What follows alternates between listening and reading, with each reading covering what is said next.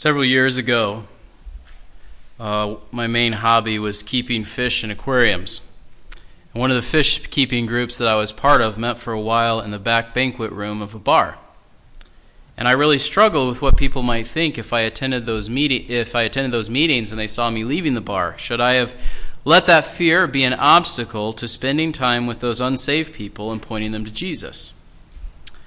Around the same time as the fish hobby, I was doing a Bible study at a retirement home. One dear lady, and as a part of the Bible study, was telling me a story about a dream she had had in which she was convinced her son would be saved soon, a few weeks before her son became a Christian. In that moment, I wasn't sure how to respond. Should I argue with her about the details of her dream, her experience, or should I rejoice with her that her son was now a believer in Christ? I think Christians from churches like ours tend to potentially have a lot of arguments about those uh, two examples. The what will other Christians think of me, and the how do I respond to an experience I don't understand? How does it fit in with, with the way I think about the world? Sometimes we have these arguments within our minds, sometimes we have them with people around us. Should we consider what's right? I think we should, yes, but not in a way that fears other people's opinions. Should we try to understand what the Bible says? Yes, but the reality is we're never going to understand every last aspect of it. We need to recognize that God sometimes works in surprising ways that we haven't experienced. Even today, we hear stories about many people trusting Christ in places like India or China. We think, well, it sure would be nice if we saw these mass turnings to God that we see in some of these other places.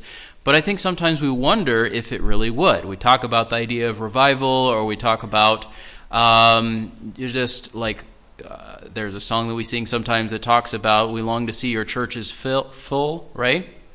Um, all of those sorts of ideas. Why doesn't the wide scale turning to God happen as often in our specific context? There could be a lot of reasons, but perhaps one reason is that sometimes, or rather when we get distracted uh, by arguing about God's work, instead of doing God's work, God works less through us. When we get distracted by arguing about God's work instead of doing God's work, God works less through us. In our passage today, Jesus does an amazing miracle. Rather than glorify God, several of the scribes start thinking, how does this fit into my theology? A little later, Jesus is eating with sinful people. The religious leaders look down on him and question Jesus' actions and motives. And then throughout the next few chapters, we're going to see a number of conflicts between the religious leaders and Jesus over the question of his authority. Is he able to forgive sins? Can he associate with sinners? Must he follow the Sabbath the way that the Pharisees do? By what power does he cast out demons? Does he really have power over life and death? In this first section, though, that we're going to look at today, chapter 2 and the first few verses of chapter 3, I think the passage is teaching us this follow Jesus, don't argue with or about him. Jesus wasn't worried about whether the religious leaders would approve of who he associated with.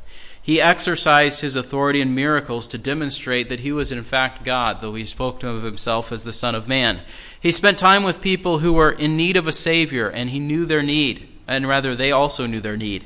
He reminded his hearers that God instituted various traditions as reminders for God's people, not to enslave God's people to human traditions. Let's look at each of these sins, and I especially want us to notice the different responses of each group to Jesus. The first is verses 1 through 12. At his house, Jesus forgives and heals a paralyzed man to show his authority as God. It says in verse 1 When he came back to Capernaum, it was heard that he was at home. The crowds gathered and left no room. This is a familiar story. If you grew up in church, you probably heard it in Sunday school. The four friends are good friends because they bring their, their friend to Jesus, right? So he can get better. But I think the way that that story is told in Sunday school sometimes misses some of the really important, important points of what's going on in this story. So remember what we talked about previously? There is this publicizing of Jesus' miracles to the extent that he's so popular that there's no room for people to get to Jesus. So it's not, oh wow look like the house was really small so they couldn't get in it's that this huge crowd is pressing in on jesus because like we saw before the man, instead of going and being a witness according to the law as Jesus told him to do, he goes and tells this story about Jesus' miracle. All the other people who see Jesus do miracles, they're just talking about the miracles and talking about the miracles, and there's this frenzy among the crowds. We want to see another miracle. The friends are like, We can't get in, we're going to go up on the roof. We're going to dig a hole in the roof and we're going to get in there. Think about what that would have been like. Stuff starts to fall down it's not like it would have been removing a shingle roof or a steel roof or something like that, but there would have been a process involved. It wasn't just one layer because it had to be a roof that was strong enough for people to walk through. So they're doing whatever to dig into the roof, and suddenly there's this opening, and everybody's looking up. What's going on? And these four men, we know from one of the other Gospels, tie their coats together, and they lower the man down so that he can be right there next to Jesus because there's no other room. What does Jesus note about these men? Jesus remarks on their faith that works. Now, we talk about that in the book of James. Faith without works is dead. If their faith was, I believe God can heal him, so we're just going to sit here and wait. Hopefully, Jesus will show up. They took him to Jesus because they're like, Jesus, look at him. We want you to help him. Jesus, seeing their faith, said, Get up and walk. But that's not what it says next, is it? He says to them, to the man, Your sins are forgiven. Why does Jesus say your sins are forgiven instead of doing the miracle that they were all expecting? Because in this instance, he is taking the opportunity to show his authority as God. That's going to become clear again in a moment. But he's showing that he is God because only God has the power to forgive sins. The passage doesn't argue with that. The passage only argues with the scribe's assumption that he is not God. Right? Son, your sins are forgiven. Now, the friends came there expecting that Jesus was going to heal the man. But what Jesus does is actually what he needed more. As much as it would be wonderful if he could get up and walk, as much as it's wonderful as when Jesus raises Lazarus from the dead in a later point, this man was going to get old and not be able to walk good again, right? Lazarus was going to die eventually, right? The miracles that Jesus performed were remarkable and immediate and all of those sorts of things, but they didn't remove the curse of sin. What this man needed was his sin being dealt with Jesus says, I forgive your sins. Your sins are forgiven.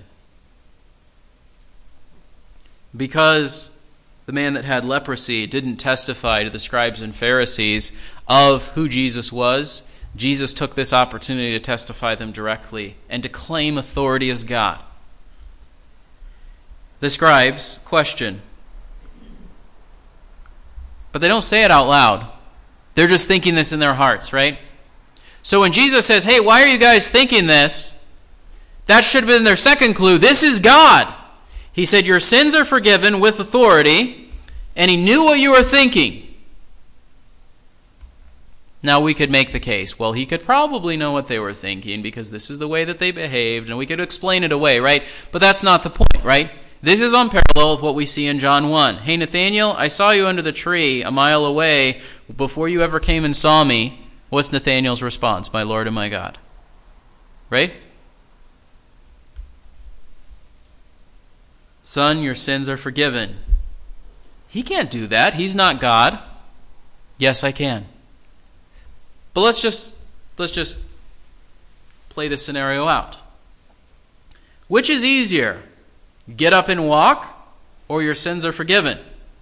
You can't do either one of them because you're just a man. I can do both, but to show you I can do both, I'm going to do both. Get up and walk. Jesus shows his authority to forgive sins by healing the man as well. Get up, pick up your pallet, and go home.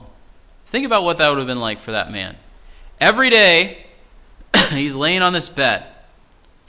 His somebody, family, friends, whoever, picking him up, carrying him out to the marketplace, carrying him out to the temple courtyard, like the outside of the temple, somewhere that he can beg for money. And then somebody has to carry him back home. every day, this is probably the way that he was surviving. Jesus says, You pick up your pallet and you go home. He doesn't have to keep begging to survive.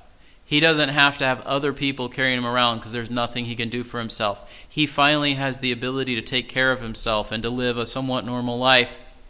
That would have been a huge moment for him.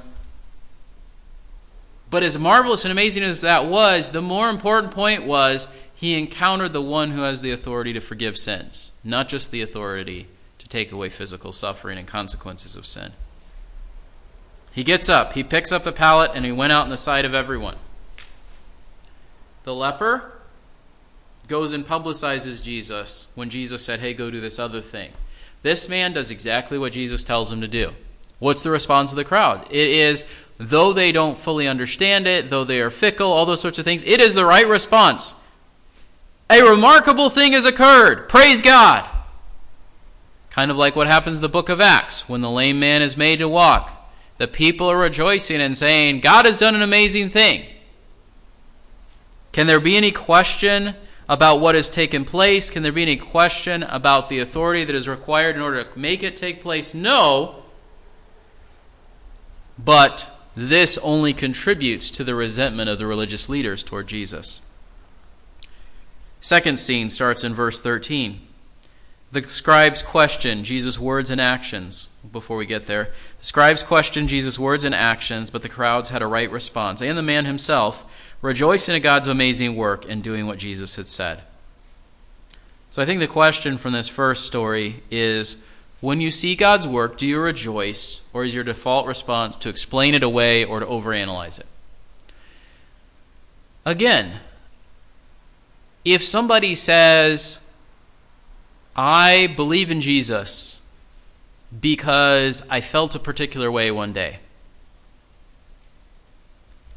I think the Bible would say there's got to be something a little more substantial than that to be to have a credible profession of faith, right? But if somebody says something like this remarkable thing that happened that I can't explain led me to the Bible and I encountered who Jesus was and I trusted in him, do we say, well, that person can't be a believer because this thing happened and then the thing that we would expect happened, right? The reality is, God leads people in a variety of ways to the point of trusting in Jesus, right? And sometimes our response is to get hung up on the details of it and say, well, you didn't use this word that I thought you should use when you described your trusting in Jesus. So I don't know if you're really a Christian. Or this way that you described it, I don't really think that fits into the way that I think the world works. So I, I don't I, I, I don't believe it, right? What's the response of the crowd? The people who are, I think, condemned in this story are the ones who are trying to like systematize it and the people who are praising the story are the people who accept it at face value for what it is. I'm not saying be naive, right? Somebody says, Oh, I encountered Jesus, and then there's no evidence of that. We don't just blindly accept it indefinitely, right? But I think our initial response should be to rejoice at God's work instead of to explain why that couldn't possibly be God's work because it didn't happen in the way that we would have done it or in the way that we would expect, or all the things don't line up exactly the way that we would think about them. The next story Jesus goes out, verse 13, by the seashore. Jesus teaches and calls even sinners to follow him. And this is important. It's linked with the previous one because he has the power to forgive their sin, right? So Jesus teaches by the seashore. The crowds are coming out to him. He's teaching them. He goes by a man named Levi. He sees Levi, son of Alphaeus, sitting in the tax booth. He says, Follow me. And he got up and followed him. Levi, also called Matthew, author of the Gospel of Matthew, was a tax collector. What do we know about tax collectors? upstanding pillars of the community, right? No, they were liars and cheats, friends of the Romans. They were seen as traitors to their own people. Um,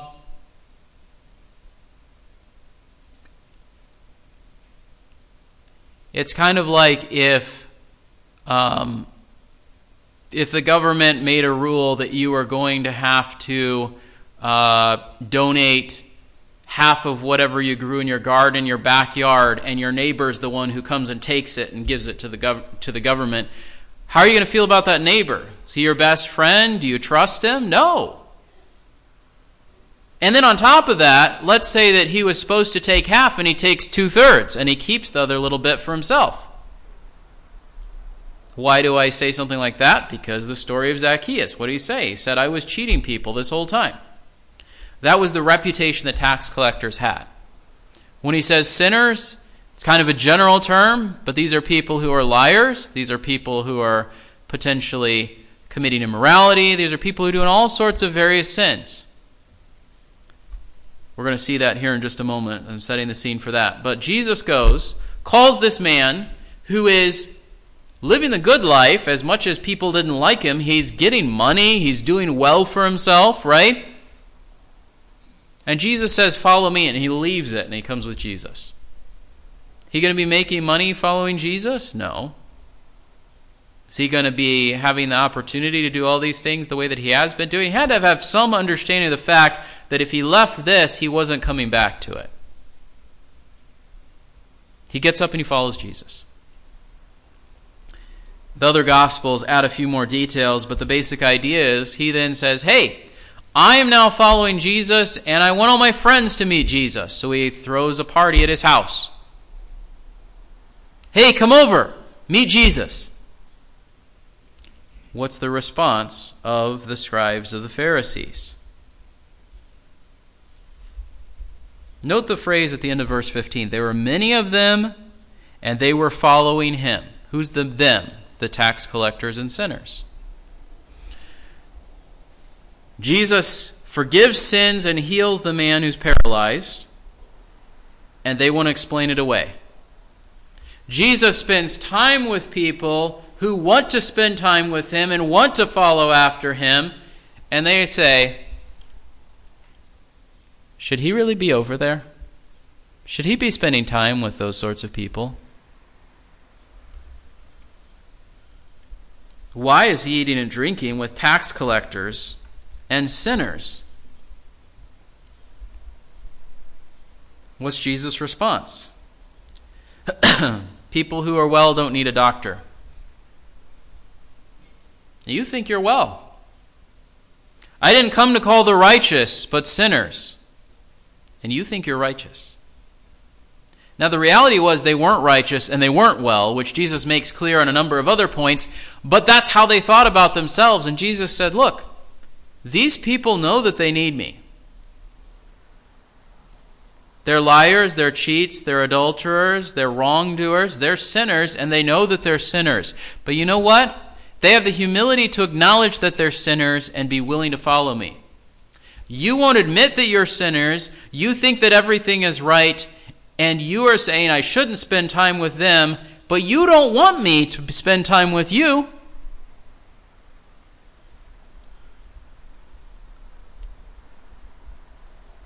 Levi, a sinner, a cheat, a despised man, follows Jesus right away. He invites his fellow sinners to meet Jesus, and many of them do. Rather than rejoicing that sinners follow Jesus, the scribes question Jesus and seek to undermine his ministry. Do you and I seek out sinners knowing Jesus can forgive them? Or do we wonder if I spend time with sinners, am I just going to get all caught up in the sin that they're doing? There's wisdom in this, right? If you have a problem with drinking, you probably shouldn't go hang out with your friends that you spend a lot of time with at the bar and try to witness to them there. But have them over to your house, try to do a Bible study with them, spend time with them. Sometimes people have this attitude like, well, here are all the people I used to spend time with. Now I trust Jesus. I'm never going to talk to those people again. There's a huge opportunity there, potentially. And it could be that pretty quickly they're not going to want to spend time with you. But that's not on you, that's on them, right? My point is to say, Sometimes we have this attitude well, if you want to be a part of the church, leave everybody away that's not part of the church people, and we don't really want them here. We wouldn't say that But sometimes that's what we think deep down in our hearts. If we have somebody come in who doesn't dress in a particular way, or talk in a particular way, or think about the world in a particular way, we're not really sure if we want them with us. We struggle with this with our neighbors, right?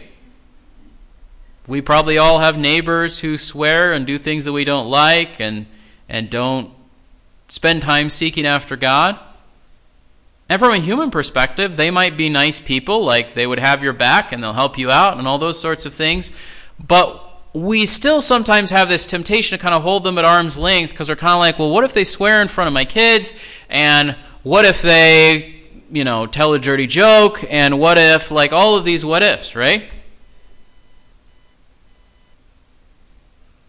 We're having this conversation on the way to church this morning about Braden was talking about like, is there something you could do as a job? And we're kind of like, well, you know, one of the things you have to work through in a work environment is that you're going to encounter things that um, maybe we're not sure we're ready for you to encounter all the time every day, right?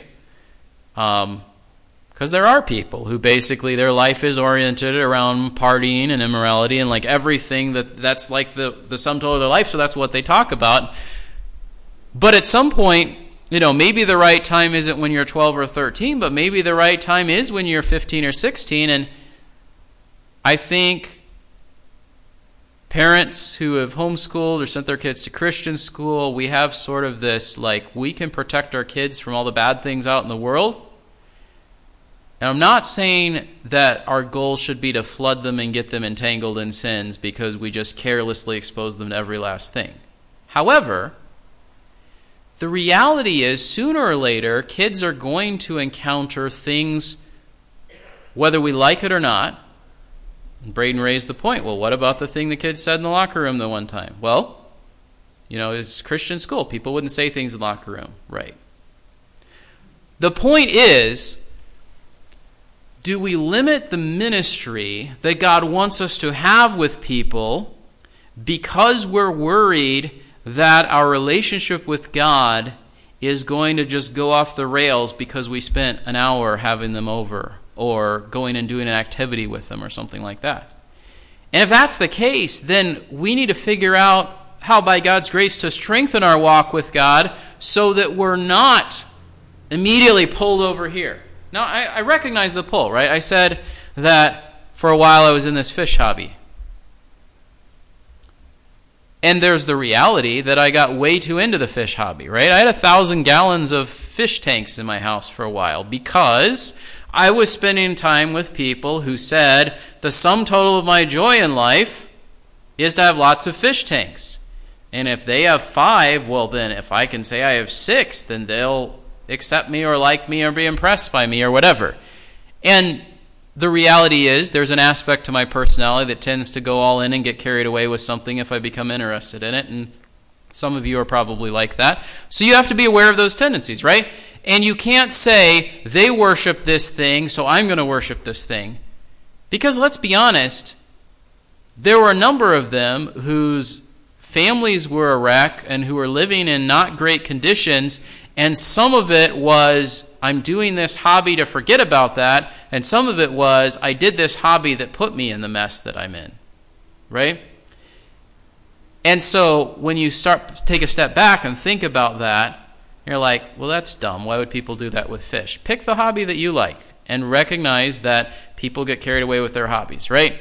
There was a guy who got divorced from his wife. She left him in part because he had an obsession with RC planes, and he spent all his time doing that and never any time with his family. So we can get ensnared in any sort of hobby or activity or whatever that takes us away from the things we're supposed to be doing and makes our lives miserable because we start to worship whatever it is instead of God. So we should recognize that danger and that pull. If we're going to connect with people doing an activity that we like, we can't get drawn into the mindset that this is the sum total of my life. But just because that danger exists doesn't mean we should never try to connect with people. Sometimes it's at work, sometimes it's through a hobby. Sometimes it's you just happen to be talking to somebody when you stop at the store for whatever. You see the same person regularly for whatever reason. we should recognize the danger and the reality that we can't do the sins that control their lives. But also recognize we're plenty good at coming up with sins even if we stay isolated away from everybody in the whole world, right? There was this big emphasis in the Middle Ages on monks and nuns being holy people, right? They weren't. There were certain sins that were harder for them to commit if they're off by themselves, but there were a whole lot of other sins they kept committing all the same because sin is a problem of the heart, not a problem of the location. Right? Jesus was out ministering to sinners. And to the extent that we're going to follow Jesus, we need to be ministering to sinners. And that's going to get messy, and that's going to be uncomfortable, and that's going to potentially not feel safe or enjoyable or whatever else, but it's what God called us to do, right? The part where everything is cleaned up and neat and organized and the way it's supposed to be, that comes down the road, right? Right now we live in the part where people are sinful and people get hurt and stuff gets broken and it's expensive, and someone will say something we don't like, and all of those things, and that's part of following after God and doing ministry. And I say this not just to try to make you feel guilty, because this is something that I struggle with too, right? It's easy to be comfortable. It's easy to say, I don't want to reach out to people who are different than me, who are sinful in ways that I don't enjoy being around. All of those sorts of things. These are things that we have to work through.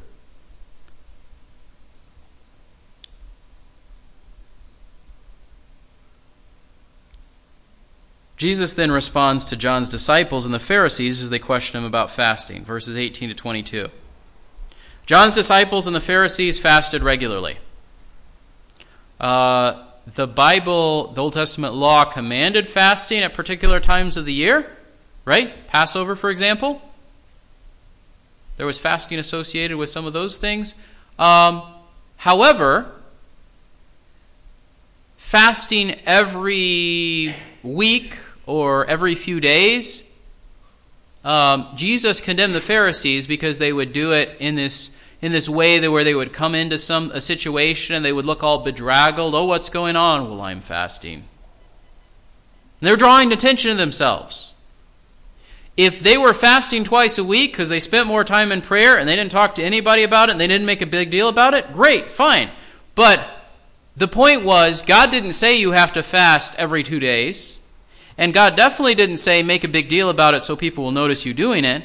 And that was their pattern and their activity. Now, John's disciples were probably fasting a slightly different way. Where's John the Baptist live? Out in the desert. What's he eating? Locusts and honey. Could be out of necessity. Some days you didn't find the locusts and honey. Could be out of a, there was um, his ministry was one that was more of like sacrifice and exclusion and isolation, all those sorts of things, not from people, but from the comforts and conveniences of life, right? So John's disciples are fasting, the Pharisees are fasting, possibly for different reasons, maybe different situations.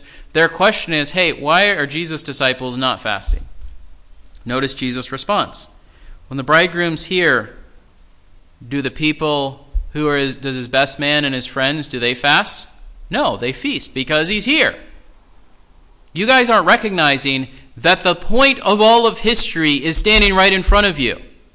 It's a time of rejoicing. He's right here. When he dies and he goes away, that's a time to be sorrowful. That's a time to fast. That's a time to connect with him because he's not physically present in quite the same way. But right here, while he's right in front of you, that's not the time to fast. He goes on further and he says, the thing about no one sews a patch of unshrunk cloth on an old garment, otherwise the patch pulls away. New from old, and a worse tear results.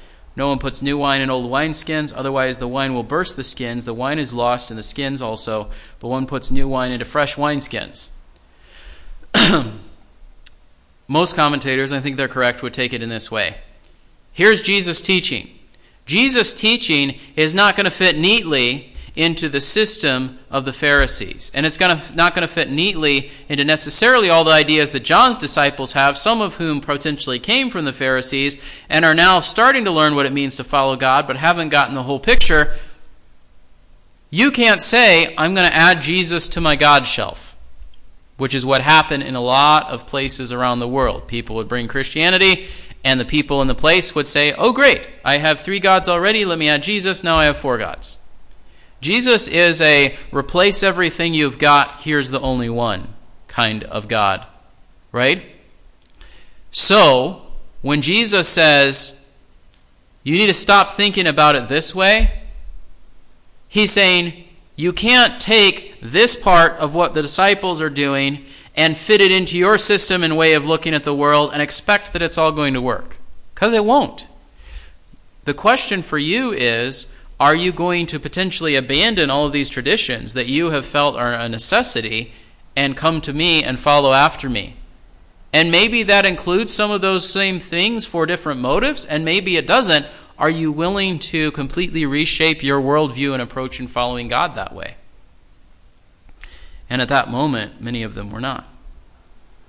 The fourth scene is verses 23 through 28, and then 3 1 through 6. Before we get into those, Jesus had authority to designate fasting or to say it wasn't the right time. He was not fasting or urging his disciples to fast simply to satisfy expectations of the Pharisees. Here's, I think, the question for us Do you and I follow traditions merely because they are expected or the way that we've done things and judge other believers based on whether they follow your traditions? Or are you seeking to follow Jesus and let him be the judge of every person? And are we collectively saying, we've been doing such and such a particular way? We don't change things just for the sake of changing things, right? There are people who are basically like, anything bad, anything old is bad, anything new is good, right? It's like the cell phone upgrade path mentality, right? This cell phone is old and it's not fast and I don't like it, so I'm going to throw it away. I'm going to get a new one because the new one is better. And while that might be true for technology, it's rarely true for the way that we do things in life that we should just completely abandon everything and jump on the new thing the minute that it becomes a new thing, right? But then there's the other extreme, right? The other extreme says anything new is bad, anything old is good. And that's not necessarily true either, right? Um, sometimes it comes out of a mindset to preserve a way of life, right?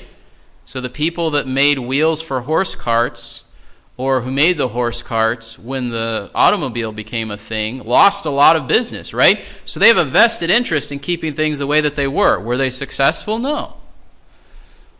Mm, what does that look like when it comes to our church? Usually it involves looking at what other churches are doing and saying, well, we need to do that because other churches are doing that, right? So, uh, an example might be uh, something like a bus ministry, right? I'm not saying a bus ministry is in and of itself an evil thing, right? but if we look back on the trajectory of bus ministries, bus ministries are to conservative churches what a coffee bar is to a contemporary church. In other words, we can wear suits and ties and bus children in because we want lots of people in the building. Or we can create an environment that lots of people feel comfortable in and get them into the building. Both of them are the same thing played out in slightly different ways.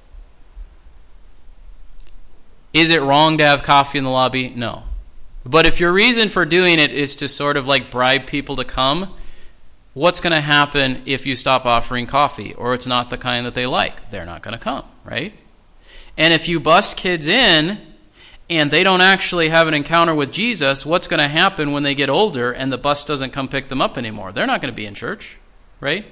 So, my point is to say, when we say, How are we going to do ministry? it's easy for us to say, How does everybody else do ministry? And what we should say is, Okay, we acknowledge this is how other people are doing ministry. What does the Bible actually require of us, right?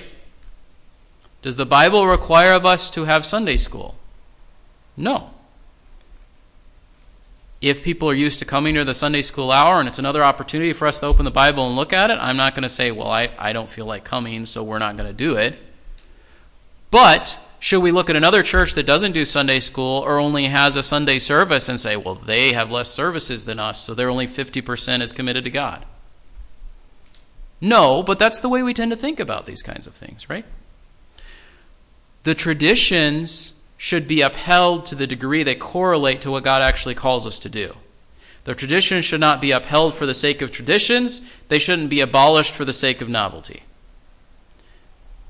The question is, are we following Jesus and what is the the what is the most direct path to accomplishing the things that Jesus has called us to accomplish, right?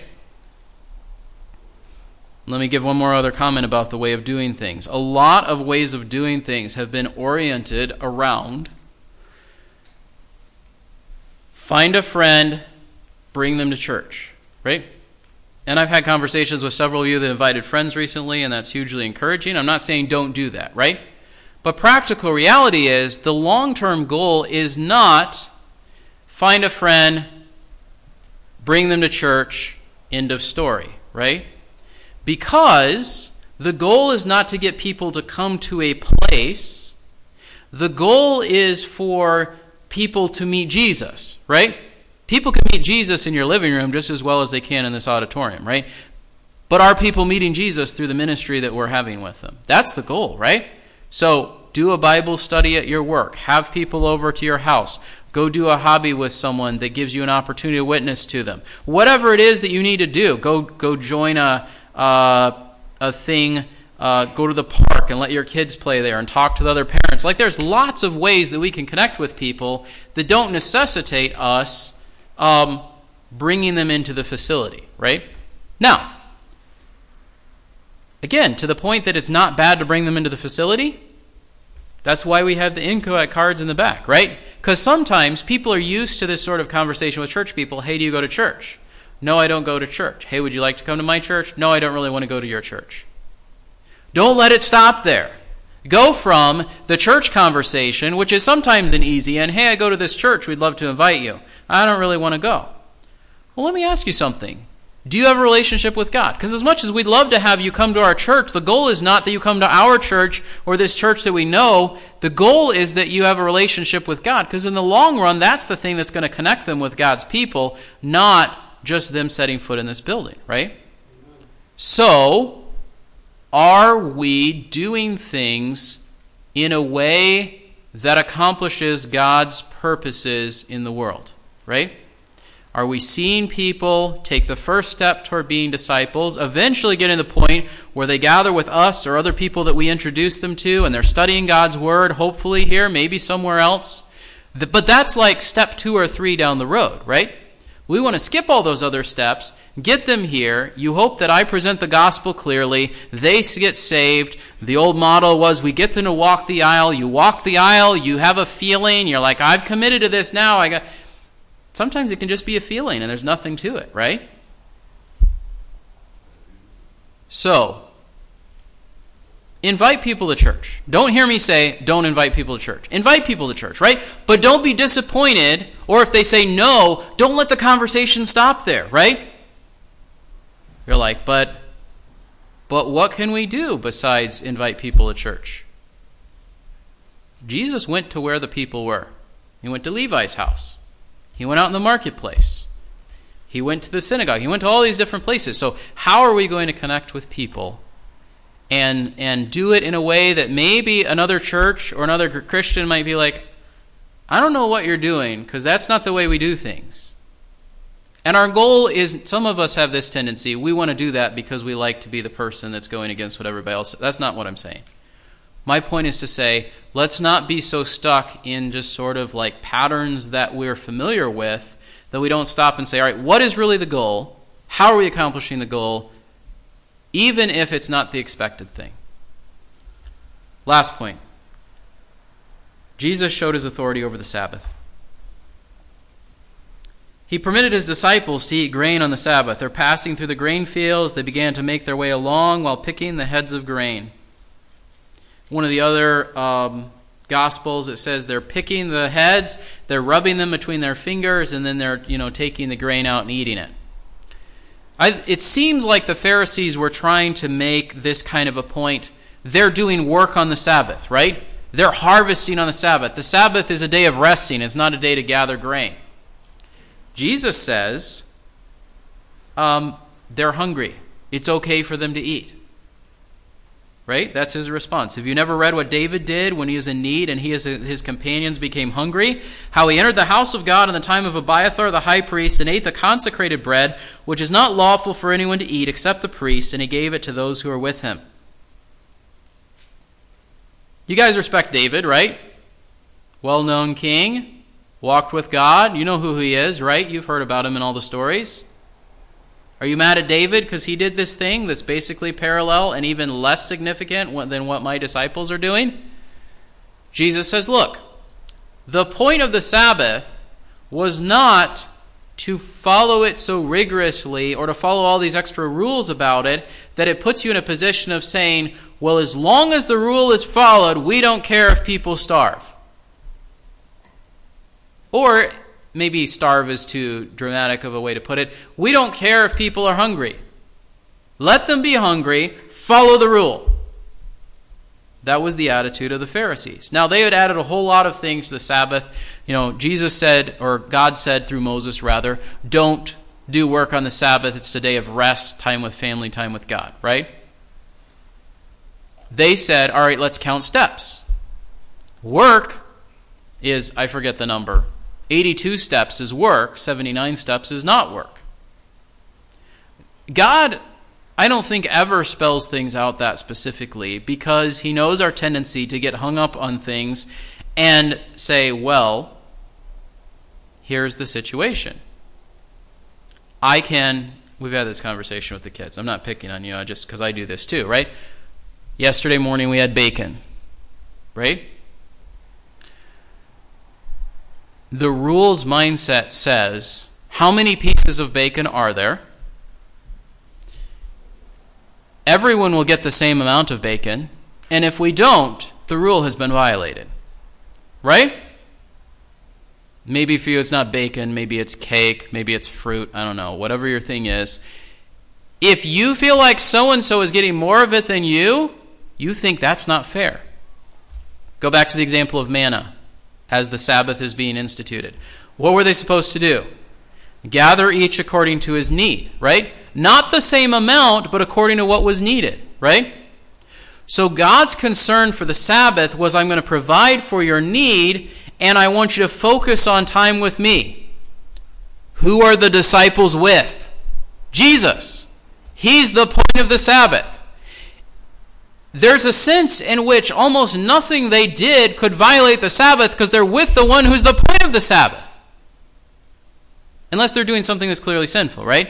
But all of these extra things the Pharisees had added on, those weren't violating the Sabbath. Those weren't drawing them away from walking with Jesus because they're literally right there spending time with him. So for them to say, hey, we're really hungry, I mean, they're a group of guys walking a lot, right? You're going to get hungry. Some of you are hungry right now and we haven't been walking anywhere, right? If I said the point of church, now Baptists don't usually have a problem with this, this may be more another denomination thing. The point of church is no food, only the Bible.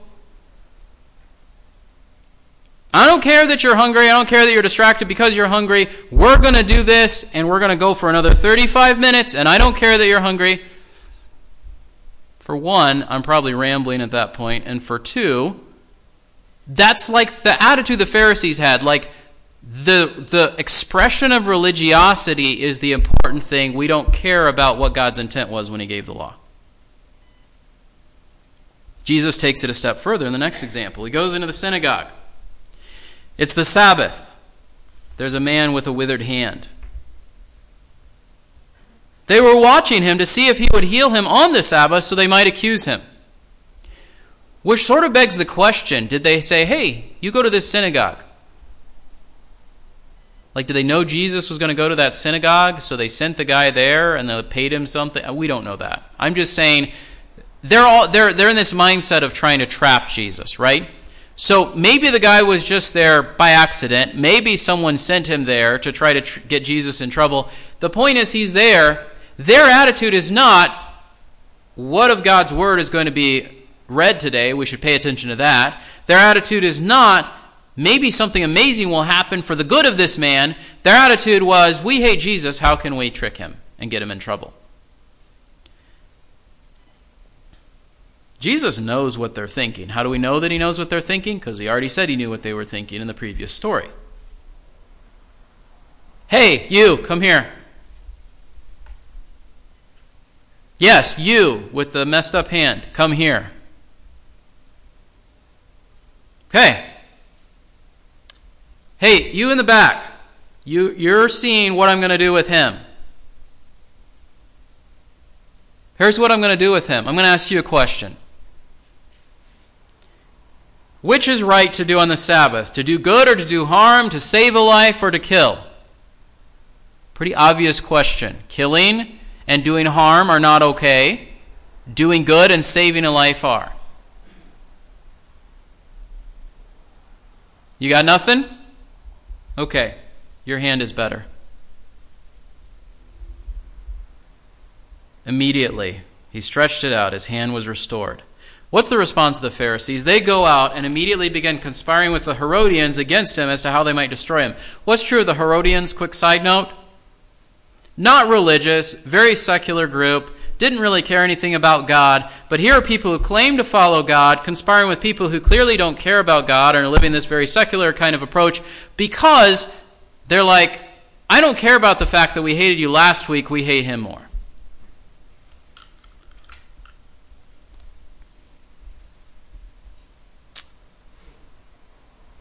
it is possible for us to have this same attitude and to use God's words maliciously, right?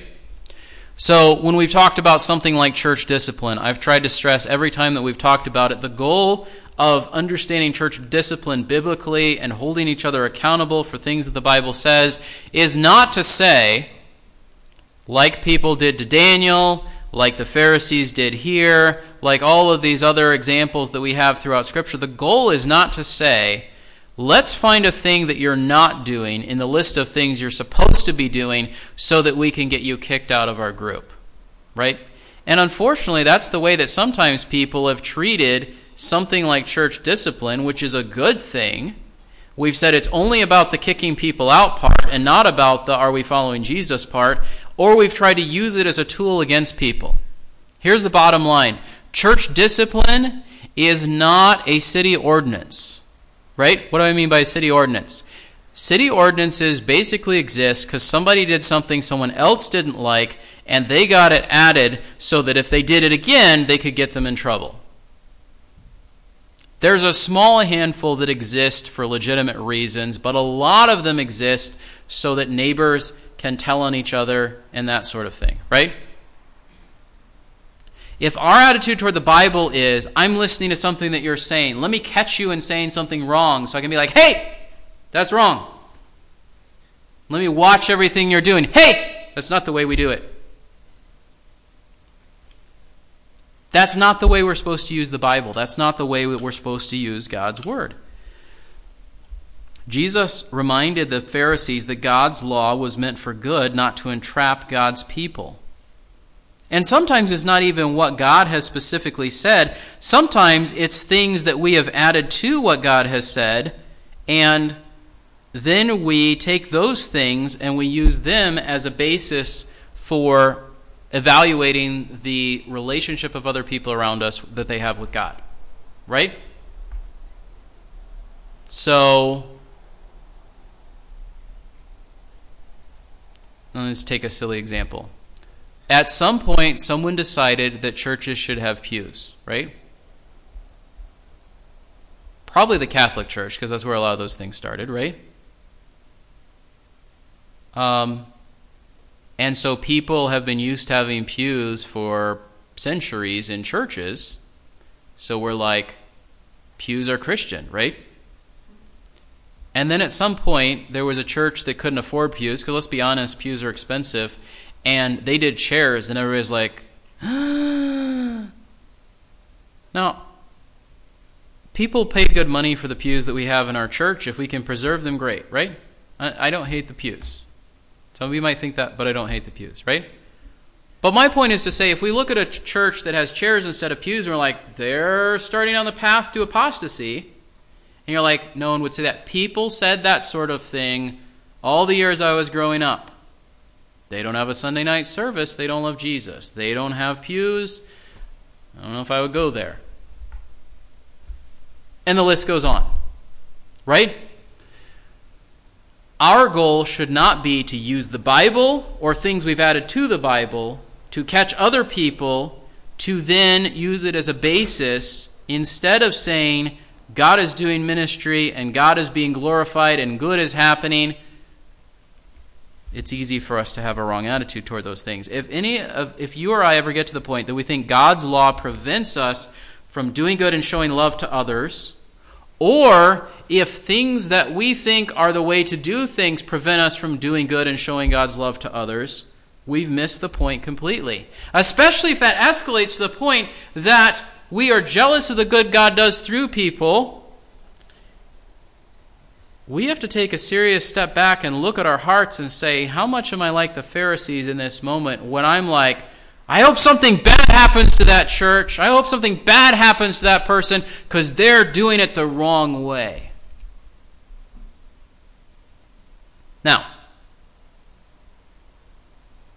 going back to my earlier point, we shouldn't change things for the sake of changing things. We shouldn't hop on new, tr- new trends and fads because they're new trends and fads.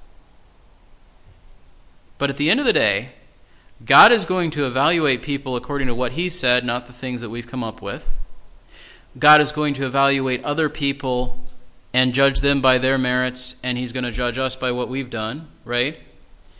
And so, again, back to the point I was making at the beginning, to the extent that we feel like it's our job to sort of police or oversee or ensure that other people are following the rules the right way instead of saying, let's do ministry and they're doing ministry slightly differently, but people are trusting Jesus and it's not just an empty sort of thing. I'll give you an example of this. There was um, a description of um, an expectation of a revival going on, right, at the college campus what three months ago, six sometime last year, right? I don't know how many people spent a whole bunch of time arguing this can't be real, right? I really think in situations like that, if we're not there observing it, our attitude should kind of be like what Gamaliel said, which is if it's not from God, it's going to fizzle out. Right? So, to the extent, let's say someone spent 10 hours arguing about whether that was real, and they didn't spend those 10 hours talking to people around them about Jesus, I think there's probably a case to be made a good portion of those 10 hours were wasted, right? This can apply to things like, like, like books and speakers. Like in one of our Wednesday night discussions, we had the conversation about, you know, should I should I listen to this speaker? Should I read this book? Like, how do we evaluate all that, right? So, what do we have on the book rack in the back? We have a thing that says, we don't agree with everything every person said in every book. Right? That's our disclaimer. And the reality is, you're not going to agree with everything every person says or writes, right? There's maybe a degree to which it's not helpful to do when you disagree with 80% of what they say or do. But um, if you disagree with like a tenth of what they say or do, maybe there's still profit to be had and you can learn from that person, right? But in the end, sometimes it's really easy for us to get stuck on the person, right? Instead of on God. So, just give you an example. Um, my grandma knew knows personally both David Jeremiah and John MacArthur, right? Should we have a fight? About which one of them is better? Should we say, you know, I'm the people over here that like this guy, I'm the people over here that like that guy? They, they have very different styles of preaching and writing. Maybe one person benefits from this person, one person benefits from that person. My point is just to say it's easy for us to get hung up on the evaluation thing, right? And yes, we need discernment. We shouldn't be naive. We shouldn't be blind to things. But if we get too focused on the discernment, the evaluation, the whatever, or even on the people themselves instead of coming back to Jesus, we are either distracted or potentially sinning because we're trying to do God's job when it's His job to do. So, to sum up all of these things, When you see God working, is your default response to question what is happening or to rejoice as his people did? I'm not saying there isn't a place for both of those things, right? But I think if our default response is to question everything instead of to rejoice and then continue to look through it, we might have the wrong heart attitude. When you see God working among people who don't meet your expectations, do you welcome those people? Do you go bring them to follow Jesus? Or do you distance yourself and reject their relationship with God even as you proudly trust in your own? That's what the Pharisees and the scribes were doing. When you see God working apart from traditions that seem like they must be in the Bible because they're all that you've ever known, do you cling those to those traditions or do you search out what God has said to get back to the basics of following Him, love God with all of who you are, and love your neighbor as yourself? I'm not saying that everyone struggles with this, but I think all of us struggle with this at one point or another. And that is are we following Jesus or are we arguing with or about Him instead? Let's pray. Father, we thank you for these truths from your word. I pray that you would help us to really wrestle with them, that we would be walking with you, that we would be loving you, that we would not be following ourselves, building our own reputation, um, seeking our own comfort, all of these things that so often are pitfalls in our walk with you.